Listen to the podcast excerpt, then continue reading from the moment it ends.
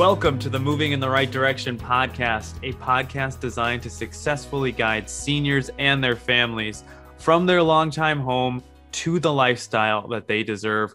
I am your host, Chris Essenberg, and I am joined yet again, of course, by senior real estate specialist. You know him, you love him. He's also an author, Bruce Nemovitz. How you doing, Bruce? I'm doing great, Chris.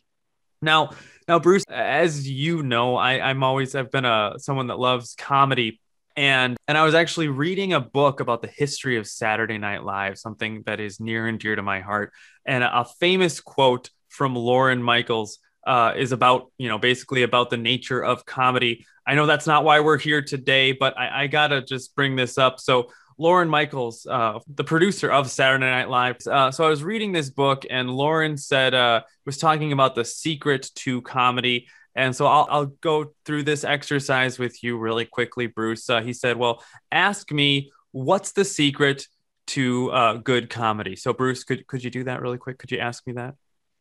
Chris, what are the secrets to good comedy? Timing.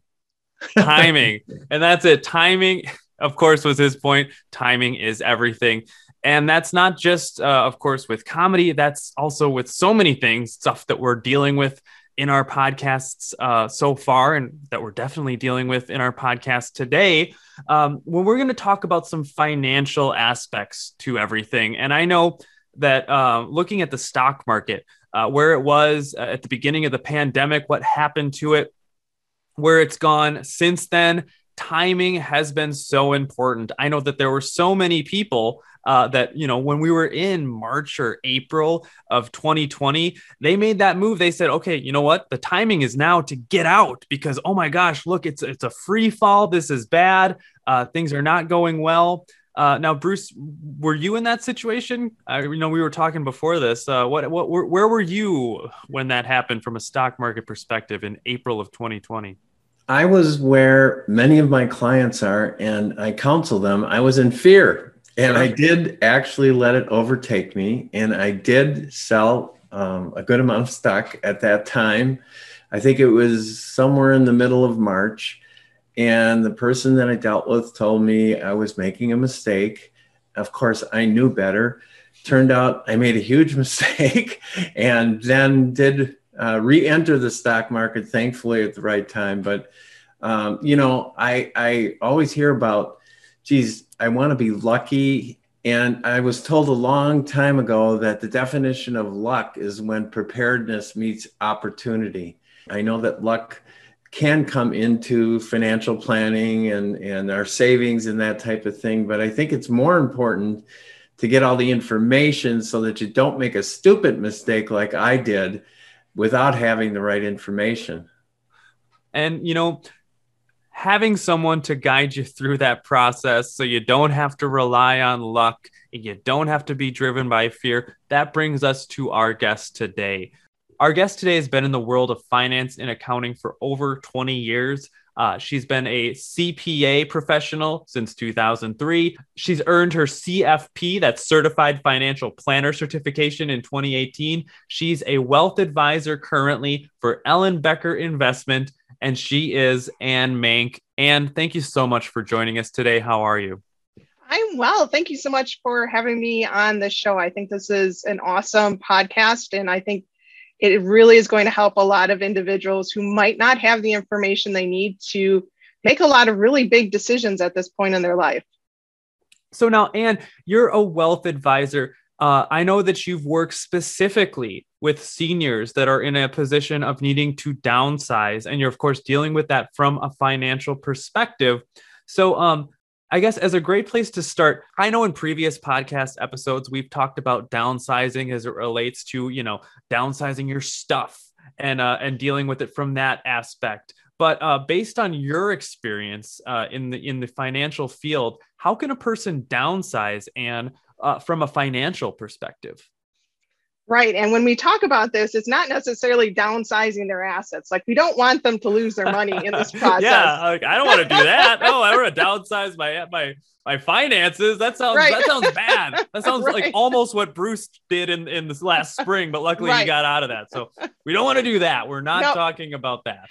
Nope, nope, that's not what we're talking about. But I think it is also some something that is usually overlooked, especially when they're downsizing their home. And so, what I mean by downsizing their finances is really how do you simplify your finances? How do you make it easy for those that might have to take responsibility or for your finances down the road? And how do you even make it easier for yourself? And so when you're downsizing your finances, what we really talk about is how do you downsize the number of bank accounts you might have? How do you downsize the number of brokerage homes and broker and dealer that you deal with? Um, how do you downsize the number of kind of hands in the financial pot um, and I, that's one thing that most seniors don't look at when we do our seminars for downsizing. We talk about the stuff like what do you do in the home and what do you do with the things that the kids might not want, sure. hope to pass down and you might not want. But then we also talk about downsizing. And a lot of that either comes to estate planning or it comes down to just the number of different accounts and assets that you have. And so the one place we would say to start is Is there someone in your family, either a sibling or maybe one of your kids, that you would like to start bringing on board so that they understand what you have and where it is? And if they need to take over for you, they have the ability to do that. Sure. So finding like finding that point person whoever and like you said could be a sibling could be a, a, a child uh, to kind of bring them into the fold understand what's going on and then kind of starting to to work with them uh, on this uh, on this transitional process right right because there's a lot of times that when so let's say mom passes away dad has already passed and now you have the child coming into our offices a lot of times what happens is they will bring a box into our office that has hundreds and hundreds of pieces of paper in there.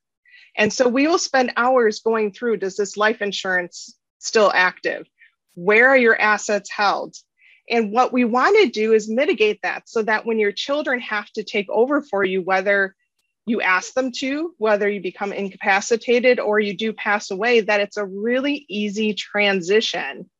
And that's where we see individuals they just don't want to talk about it. They don't want to talk about mom and dad dying.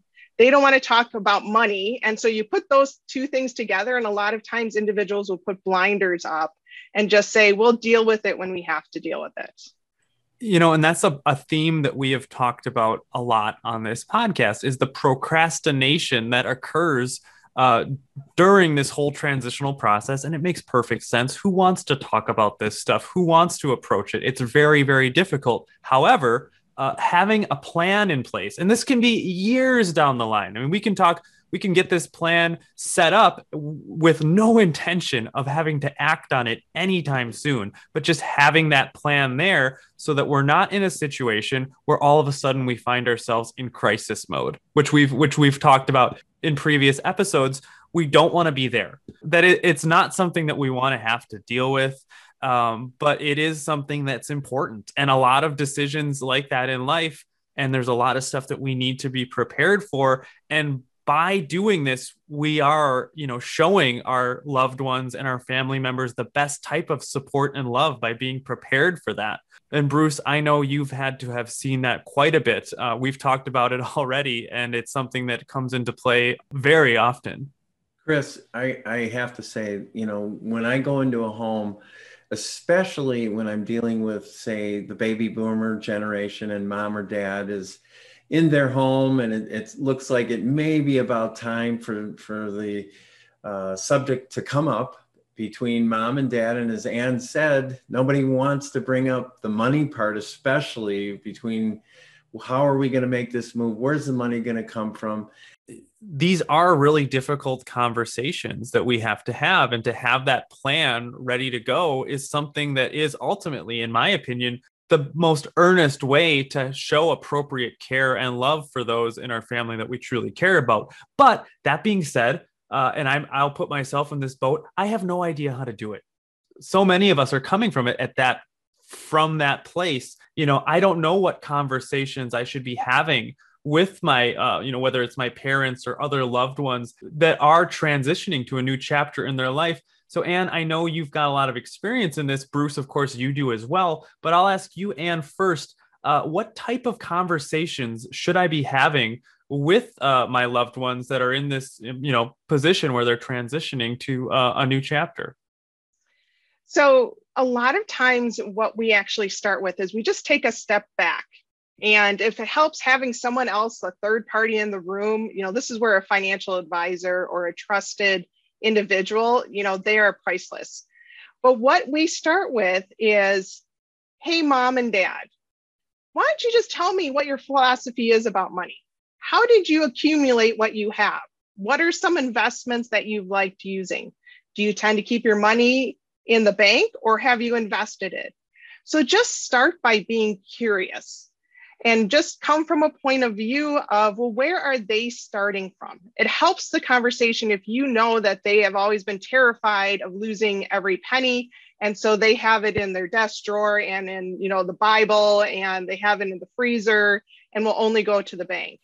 And so, really start the conversation from that point of, you know, just tell me about money from your perspective. I'm just curious. I'm interested. I'd like to learn from you. And then the other side of that coin is what you could ask them saying, well, if by any chance I do inherit, not to say that I'm going to inherit, but if I do inherit, what would you hope I do with that money? And that starts to bring out their dreams for you and that might open the conversation just a little bit more so they're more willing to talk to you about it. Because if you just come in and you say, well, what do you have and where is it? I mean, nobody, I mean, you you know, you put your wall up, you don't want to talk about that. But if you start talking about dreams, philosophies, you know, really appreciate what they've come from and what they've been able to accumulate in their lifetime, it just really is a much better conversation. So coming at it from a place of respect and understanding, I think that's so important. Uh, because yeah, you know, if if you go about these are tough, sensitive conversations, uh, and if we go about it the wrong way, it's just uh, it has the potential to go south. You know, uh, I just want to sort of interrupt here. You know, and you just talked about what I heard you say is make it about them, not about mm-hmm. yourself and that's what I, I talk about so much is that we as children and i know my, my mother's 95 and so i've gone through this with her but we tend to talk in the in the first personal pronoun i like mom i'm worried about you i think you should do this i i i and what it what they hear is it's all about you the child not mm-hmm. about them yep exactly and it's important to understand that they have I mean, this is their decision. They've accumulated the assets. They, it's for them to use. You know, if they, you know, I have some clients that want to run into the grave with a penny in their hand, and that is absolutely their decision to make. And so it's more of understanding well, what are their wishes and dreams and hopes, and where would they like to see their legacy um, after they're no longer here with us. So, absolutely, I agree with that, Bruce. We just don't want to run in there saying, you're doing this wrong, or here's what you should do. Find out. I'm sure they have a plan already. You just need to figure out what that might be. And coming at it from that really like team approach, because I mean, at the end of the day, what bigger team is there than your family? You know, and so like having that bond and making sure you're really, you know, coming at it from a place of love and care, I think is of the utmost importance.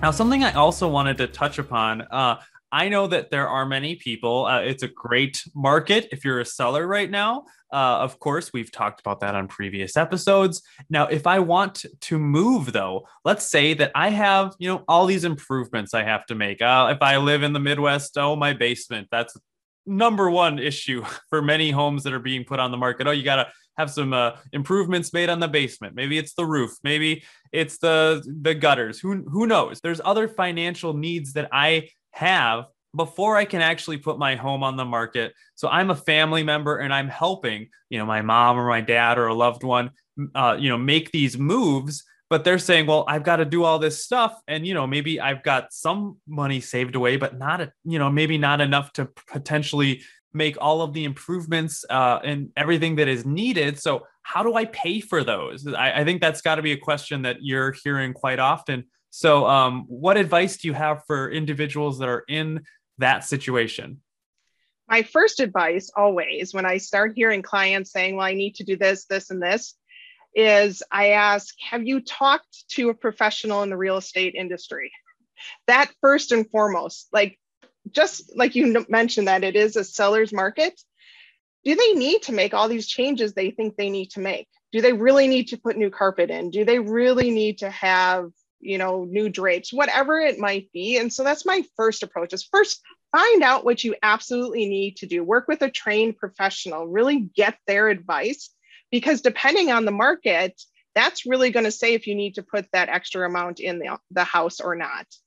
Secondly, if they've talked to a professional and they say, yep, I definitely need to do the roof and replace the furnace. A couple of things you can do is maybe look at talking to your um, your financial institution. Is there any way you could get um, a home equity line of credit to possibly cover that? Maybe you have an investment account, so a non retirement account, this would be more of a brokerage investment account, you might be able to take a loan against those investments, which means you don't have to sell them. You just get a short term loan against them and you can keep everything in place and use that as leverage.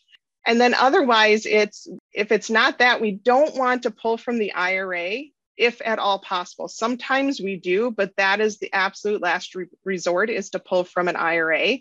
Um, but I know, Bruce, you have some resources as well that individuals could look at to see if there's a possible way of, of structuring this so that they can make that move. Yeah, and you know, you you mentioned uh, bridge financing, that kind of thing, and maybe getting a loan against their house, which is technically called a HELOC loan, which is a home equity loan and that can be done. Uh, often, though, the the banks are under some different kinds of pressures these days, and getting a home equity loan is not always as easy as we think because they do tend to look at income. Is there enough income to support the loan that they're getting? And some of the other institutions that are available, one of them is called elderlifefinancial.com. That's that's the site. It's elderlife Financial, and they uh, specialize just in helping uh, older folks uh, get that bridge financing that they need. The interest rate is is reasonable, and that's just one company. But again, as you said, there's so many different avenues, and I think people tend to worry a little too much because there are so many options out there, and there really isn't that much money needed. But and one of the things I wanted to ask you about is not only are they worried about oh my god I, you know the house is tired we have to fix something in the home but they're also worried about how do i then also have enough money to put down let's say i'm going to a senior community and they're asking for a chunk of money to put down uh, before they move in there and they want to sign with the community first and then sell their home so how do they navigate that that's a really difficult situation to be in. And so, a lot of times, what we're trying to do with our clients is really think about this maybe a year or two before you even think you might be selling your home. Because really, what we want to do is plan so that you have as many choices as possible. So, find out where you would like to move to. So, a lot of times you can work with the home or the apartment complex that you're moving with. If they know that the home is for sale, they might be able to write it into the agreement that the proceeds come to them directly. But a lot of times, what I find is that individuals will sit in their home. Um, I have a couple clients that I'm thinking of in particular where, like, I know just black and white, they should leave their home, but it has the memories and it has projects they have to do. But I know the longer they stay in there, the worse and worse it's going to be. And then what's going to happen is they will no longer have choices and that really is what i'm trying to give them is as many choices as possible so plan early have some trusted either professionals and or family members who can guide you through this and you know one thing is when i was talking to my parents about moving out of their home my dad had been in the home for ugh, 60 years, I think. Like in the same block, he moved like one house over when he got married. So for him, it was a very difficult decision to leave his home. But what it came down to was, Dad, do you want me to make the decision for you at some point when you're no longer healthy enough to live here? Or do you want the choice of what you keep in the house, what you take with you, and where you end up going to? And he ended up choosing the choice. He wanted the choices and he wanted to be able to go through his items, give the things he wanted to give to the people so that he could actually see them receive what he was giving away. And then it was totally his decision and his choice. And he didn't feel like we were trying to control the situation, didn't feel like we were overtaking it because we gave him plenty of time to do that and go through things. Um, and he'll still complain that he doesn't like where he lives, but I know he's happier because he had at least had a choice. You know, and I just have to say also, my own mother and my father, I went through this. I'm in the business and I tried, I begged my father. Uh, he had Parkinson's at the time, but he was still out playing a saxophone and doing a lot of fun things. But I begged them to make that decision like you did with your father. He took your advice. My father uh, did not. He's a very stubborn man, a wonderful man. And my mother ended up in that situation that I tried to tell people to avoid. You know, now she had to make the move by herself when they could have done it together. Mm-hmm. Exactly.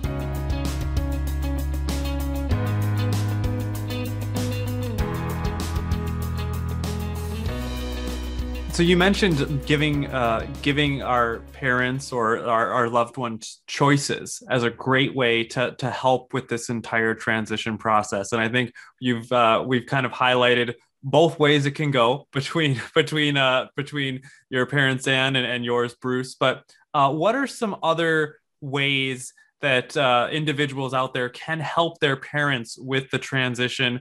Primarily, you know, and what do they need to do financially? So it's important to at least talk to we, what we recommend is at least talking to somebody in the legal profession to make sure you have powers of attorney that are up to date and have your wishes assigned to it. Also, having the discussion about beneficiaries. So, a lot of times, if you have those beneficiaries written out, either on the accounts or you put a trust in place, that will help with any sibling rivalry that might occur because money always makes individuals act a little bit different. Sure. I don't know what it is, but everyone just acts a little bit different when money's on the table. But if the beneficiaries are laid out, there's nothing you can do. It's it's you know, Tommy gets this, Susie gets this, and away you go. So getting that estate plan in place is an important piece of the puzzle so that really takes a lot of the uh, up for debate stuff out of it. And of course when there's when we're dealing with finances and there's that whole up for debate tag you know things can get a little hairy i think is what you're saying which makes perfect sense. Yep and it's another way to just get everything out on the table. Like what does mom and, and dad have? What are they le- leaving to us? Because the other thing that has changed recently is the tax laws. And so as a beneficiary you now are accepting those inherited assets in a little bit different way. So before, if you would receive an IRA, a Roth, any type of retirement plan from mom and dad when they pass, you could stretch out taking from that account for over your lifetime. So you would just have to take a little bit each year, but it would be over your lifetime. Well, the IRS likes to get their money. And sure. so they recently changed that law. And so now if you receive assets, so Chris, let's say you received assets from a loved one and it's an IRA. Ooh, you okay. have sounds good. A, a, million dollars. We're just gonna make it. Nice oh my gosh! oh, I, guys, I gotta go. Okay, okay, okay. So, so what, here's hypothetical, hypothetical. Yeah. Hypothetical. So here's where the problem comes in. So now you have 10 years to pull a million dollars out of this IRA and it all has to be taxed. So you don't have to take anything out in a particular year, but by the end of that 10th year, it all has to come out. So what we're seeing is that children who have an inheritance, they might both be, let's say they're in their 50s. both really high paying jobs. They no longer have kids. They might have paid off their house, so they no longer have any deductibles on their IR, their IRS. They can't write anything off. So they're in a very high tax bracket. And now they have an inheritance that they have to take out on top of that high tax bracket.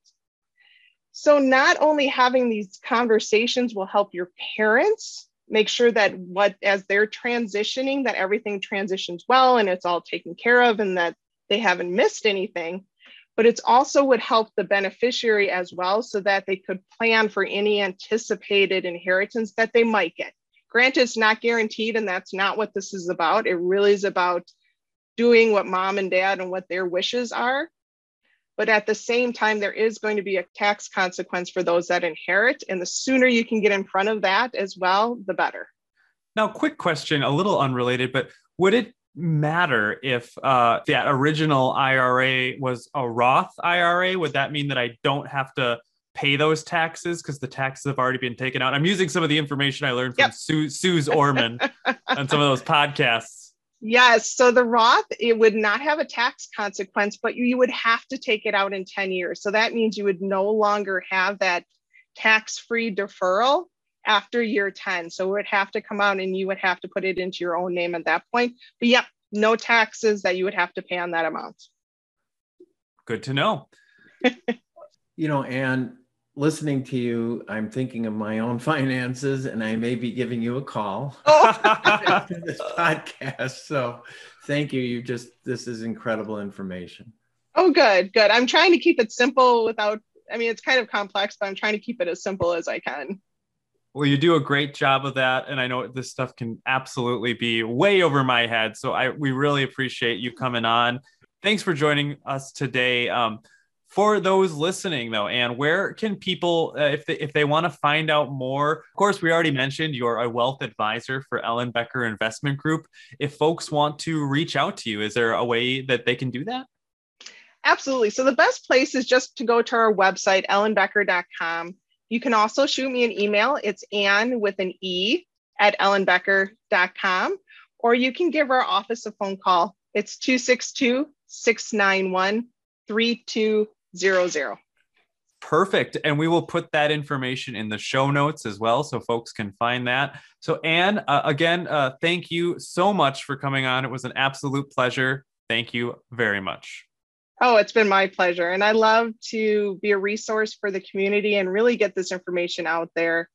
Um, a lot of times we think of this as something that's scary or something to have anxiety about, and it really doesn't need to be. It's about having the right resources, the right professionals in place, and just really having an open conversation, and everything else just falls into place having that comprehensive approach. I, I, I completely agree. And speaking of that comprehensive approach, Bruce, you're definitely part of that comprehensive approach for so many. Uh, if folks want to find out more about what you have going on, check out your books, uh, more information. Where where can folks find uh, find that out for you, Bruce? The best place is to go to my website, and it's brucesteam.com. No apostrophe, brucesteam.com.